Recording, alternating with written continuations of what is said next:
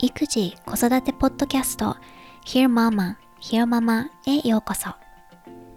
2児の母、そしてライターの三橋ゆかりがアメリカ・ネバダ州ラスベガスから海外の育児・子育てにまつわる情報をお伝えする本音を大事にしたポッドキャストです。皆さんこんにちは。2021年最初の1週間が過ぎましたが、いかがお過ごしでしょうか？ラスベガスの我が家は今年はおせちはおろか、お雑煮すら作らず、リビングには未だにクリスマスツリーが高校と光っていたりして、なんか史上最もお正月感がない新年でした。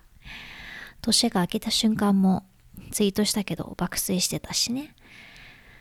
日本にいたら、あの、ガキ使とかを見ることで年末かって感じがうん、してたんじゃないかなと思うんだけど、そう、まだ日本にいた頃なので、まあ、かれこれ5、6年前に旦那氏とガキ使を見たんだけど、意外と受けてて面白かった。なんだろう、なんか、え、この笑いのセンス通じるんだと思って発見でした。いつかね、年末年始を日本で過ごして、初詣とか家族で行けたらいいなぁと妄想しています。さて、今回はいつもの感じに戻って、最近読んだ本を一部紹介したいと思います。Between Parents and Child という本で、親が子供を批判することについての部分を紹介します。著者はイスラエル出身のハイムジ・ジノットという方で、学校の教師、それから子供の心理学者、心理療法士という肩書きを持ってる人なんだけれど、まあ、子供に対して abusive adjectives これは abusive っていうのは口汚いとか相手を罵るようなという意味があるので子供に対してそういうネガティブな形容詞を使ってはいけないよという内容です。When a child is called clumsy,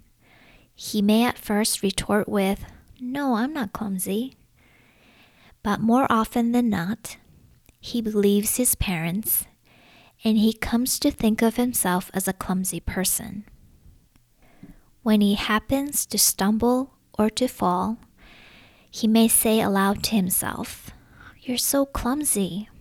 From then on, he may avoid situations in which agility is required because he is convinced that he is too clumsy to succeed.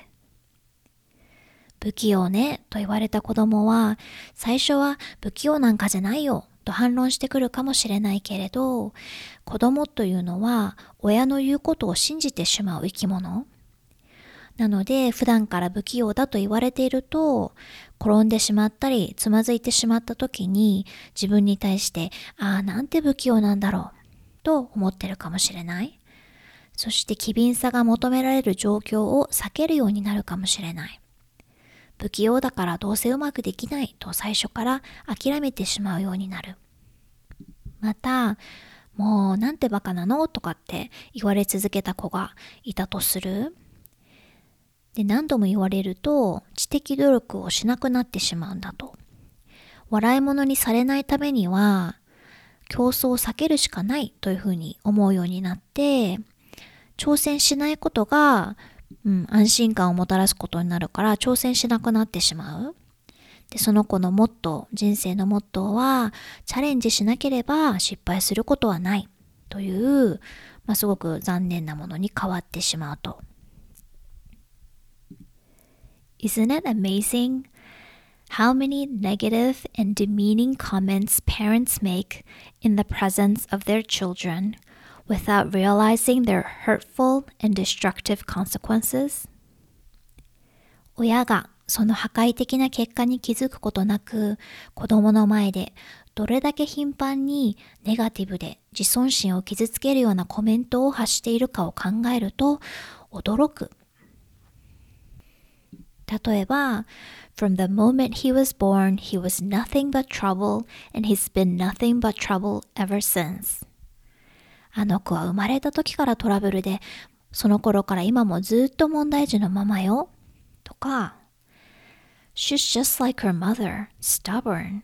She does what she wants. We have no control over her. 彼女はお母さんにそっくり。頑固。自分のやりたいことをやる。手に負えないわ。子供はこういう意見を真剣に受け止めてしまう。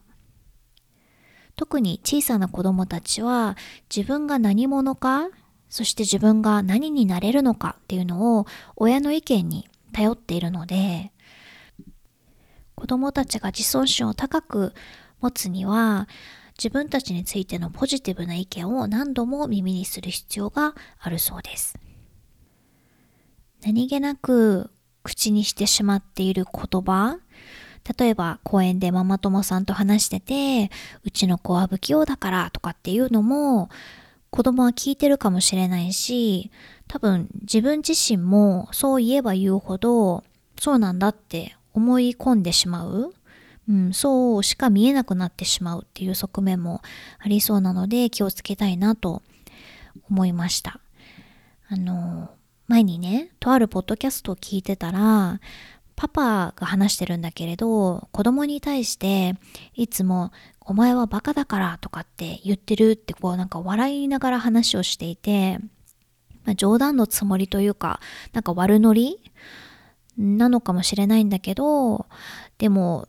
子供が自分でも、うん、僕バカだからって言うようになったっていうことを言っていて、うん、なんかすごく残酷だなって思ったんだよね。いろいろやってみて、本人がね、自分は成績では勝負できないなって感じて、じゃあ自分の強みって何かなって考えるのはいいけれど、小さい時に親にうん、そう言われて育ったからそう思い込んでしまうって、本当にこう花が咲く前、つぼみの段階で摘まれちゃったみたいな、すごく、うん、残念だなって思ったので、あとこれは子供に対してというよりは、旦那氏に対して私はやってしまうなって思うのが、always いつもこうみたいな感じに言ってしまうのも良くないって実際はきっといつもってことはないしね。自分がそう感じちゃってるだけで、具体例が、我が家は、私は結構こう準備が早いので、出かけるってなったらすぐに用意できたりするんだけれど、まあ、それこそ私は子供たちの分も用意してるけど、それでも旦那氏の方が時間がかかるぐらいに、まあ、マイペースというか、うん、なんだよね。できてる時もあるのに、いつも遅いみたいな感じに言われると、あ、もうじゃあいいよっていうか、改善しようっていう気とかやる気をなくしてしまうっていうのはわかるので、それは子供に対しても同じだよねっていうことも書いてありました。いつもポジティブなこと言わなきゃいけないってことではないんだけれど、赤の他人にすれ違いざまに何か言われるならまだしも、特に小さい子にとっては親は神様みたいなものだから、その人が発する言葉は真剣に受け止めちゃうもんね。大人なら自分のことある程度分かってるから、君はこうだよねとかって言われても、鵜呑みにしないで、そうかなとかって考えられるし、一つのフィードバックとして受け止められるけど、親に言われた子供っていうのは、特に幼い子供はそれが全てになっちゃうんじゃないかなっていうのは、今回この本を読んで思いました。まあ、そもそもネガティブでもポジティブでもこの子はこうだこういう性格だとかって決めつけちゃうこと自体があんまよろしくないよね。少なくともそれを子供の前で言ってしまうのは良くないんじゃないかなって思うかな。子供の頃親戚のおばさんがなんかちょっと歯が歯が出てたのね。出っ歯で。で、さらっとそう言ったの、家族の前で。そしたらもうおばあちゃんとか親とかみんなこぞって、まあゆかりちゃんらしくないみたいに言われたんだよね。それを結構覚えてて。で、その時から思ってることをまんま言っちゃいけないのかなって、うん、言っちゃいけないんだって。前から少しそう思ってて、だからゆかりちゃんらしくないって思われたんだと思うんだけど、一層強く思うようになりました。なんか自分に期待されてるのはそうじゃないんだ。期待されてるように振る舞おうみたいな。ということで、子供にとってのね、自分が発する言葉の重みを念頭に置いて気をつけるようにしたいなと思いました。録音後期。今年の初回配信は妊娠産後フィットネスインストラクターの井戸本由美さんにご登場いただきました。もう聞いてくださった方はありがとうございます。個人的にもすごく参考になる話が聞けたんだけれど、特にツイッターでつながってるママ友さんたちが皆さん忙しいのにすぐに反応してくださって嬉しかったです。ユミさんの回はインタビューっぽかったけれど、もう少し座談会っていうか、ママトークぽい感じとか、ゲストに応じて臨機応変にやっていきたいなと思ってます。ひよママ関連で新しいレビューをシェアさせてください。新しいといっても去年の12月に書いてくださったみたいなんだけど、投稿してくれたのは YT 着物さん。このハンドル名を見て、あ、あの人だっていうのが見当ついたので、おと思ったんだけれど、タイトルが私にとっては子育てのサプリ的な子育ての情報などためになるのももちろんですが、ご自身の子育てのことも飾ることなく話してくださることが、子育てにたまに煮詰まる私の心を救い上げてくれます。何度も何度もリピートして聞いても飽きません。笑い。いつも楽しみにしています。ということで、YT 着物さん、こちらこそいつも聞いてくださってありがとうございます。こういうレビューとかメッセージがあるから頑張れてます。さて、最近の出来事。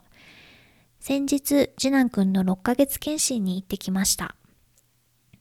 アトピーの話とか、離乳食の話が主だったんだけれど、アトピーに関してはね、とにかくもう保湿保湿保湿。うん。で、お風呂は毎日入れるのがいいんだって。私は肌が乾燥してしまうって聞いたので、そんなに頻繁に入れない方がむしろいいと思ってたんだけれど、毎日入れる。ただ、時間は2分。うん。お湯を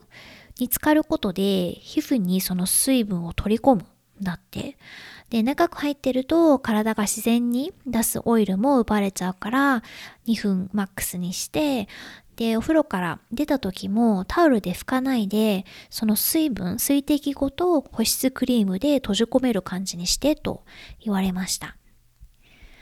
で、離乳食は、この先生は前に会話した時も思ったんだけど、結構保守的な進め方の人で、ピューレから始めて、で、アレルギーが疑われるなら、1歳くらいまで上げるのは待てって言われたのね、最初は。でも私は自分でまあ調べた内容とかもあったし、あと最近その日本アレルギー協会だったかな？というところが毎日ほんの、ほんの少しずつの卵、白身だったと思うんだけど、をあげることでアレルギーがむしろ悪化しないっていう見解を出していて、それについて先生に、私は日本人で、私の国ではこういう風な意見もあるみたいなんだけどっていうことを言ったら、うん、そういう風に考える背景も理解できるし、医療の分野は本当にどんどん情報がアップデートされるから、アメリカももしかしたら2年後はそうしてるかもしれないし、自分の文化の方針を尊重して、うん、やるならやったらいいと思うよって反対したい内容ではないしっていうふうに言ってくれたので、ほっとしました。で離乳食の進み具合の話だけれど、今回は全然、まあ、順調っていうほどでもないんだよね。ベビーレッドウィニングって最初は本当にもう口に命中しないから 顔とかほっぺとかに塗りたくったりとか、うん、もう本当にトレイの上でただ食べ物を転がしてるとかいう感じから始まるのでもう、ん ?3 週間ぐらい経とうとしてるけれどやっとまあ食べられるようになってきたというかうん、って感じ。なので、道のりは長いんだけれど、でも今回、次男くんの離乳食に関してもううわーとか、もうなんでとかって、長男の時みたいになってないんだよね。で、それって期待値の問題なんだなっていうことを最近思って、で長男の10倍がゆから始めた時は、もう本に書いてある通りに月齢に応じて何グラムを食べる、まあ、平均なんだけど、まあ、目安があって、それの通りに食べられないと、勝手に心配したりとかしていて、うん、食べ始める前にお皿が空になるっていうことを期待して取り掛かってるから、時間がかかっても食べ終わるまで粘ったりしてて、でも次男くんはそもそも全部食べるもんだと思って 出してないので、特にね、さっき言ったようにビビレッドウィーニングだと、まあ学びのプロセスが結構最初長いので、で、これはね、自分でやってて思ったんだけれど、ストレスを感じるようだったら、それを誰かにシェアするつもりで動画を撮るっていうのは一ついい方法かもしれないと思いました。なんとなく実況中継する感じになって、お、ブロッコリーを転がしてますみたいな。で、なんか目の前のこととの間に少しクッションを挟める感じ。あ食べてないとかっていう事実から少し距離を置いて客観的に眺められる気がします。で、期待値の話で Everything is fine っていうポッドキャストの話は前にも録音後期でしたことがあるけれど、そこで印象的な話があったので、ちょっとシェアしようかなと思います。12月7日配信の Stacy London っていう女性がゲストの回だったんだけれど、彼女はま雑誌編集とかスタイリストをやっている人で、彼女が言っていたのが、Expectation is the death of hope or death of possibility, death of alternate realities or alternate futures. The minute you set an expectation on something, you've decided whether you're going to succeed or fail. 期待値は希望や可能性の死を意味する。他にもあり得た現実や違う未来を抹殺してしまう。 何かについて期待値を定めた瞬間に、あなたはそれに成功するか失敗するかを決めてしまっている。ということで、まあ、彼女は人生全般についてこのことを話してたんだけれど、まあ、離乳食しかりいろんなことに当てはまることだなと思って。で今回の検診で、うん、まあ正直ちょっとショックだったことがあって、というのは、身長とか体重を測るじゃない？で、体重は右肩上がりで、36 percentile とかなので、まあ軽い方ではあるけれど、まあ彼の成長、ちゃんとこう右肩上がりに体重増えてるし、いい感じだねって感じで先生もおっしゃっていて、でも身長がなんと伸びてはいるんだけど、本当にビビたるもの多分測り方もね、適当、特にこっち適当だから、うん、そのミスは全然あり得るって先生もおっしゃってたけど、でもね、パーセンタイルが5%だったのね。つまりすごくすごく小さい。まあ日本とアメリカとで赤ちゃんのサイズの違いはあるから、日本だったらそんなに小さくないのかもしれないけど、でも5 percentile って聞いた時にえって聞き返してしまった？そんなに小さいの？そんなに伸びてないの？って、なんか、うん、心配になって、え、って思って、で、先生もでも、まあ私が小さいので、でもパパは183とかあるっていう話をしたら、まあじゃあきっと平均ぐらいになるんじゃないかな、みたいな感じで言ってたけども、うん、でも結構ショックというか、最初先生はあえて私にパーセンタイルを言わないでおこうと思ってたみたいなのね。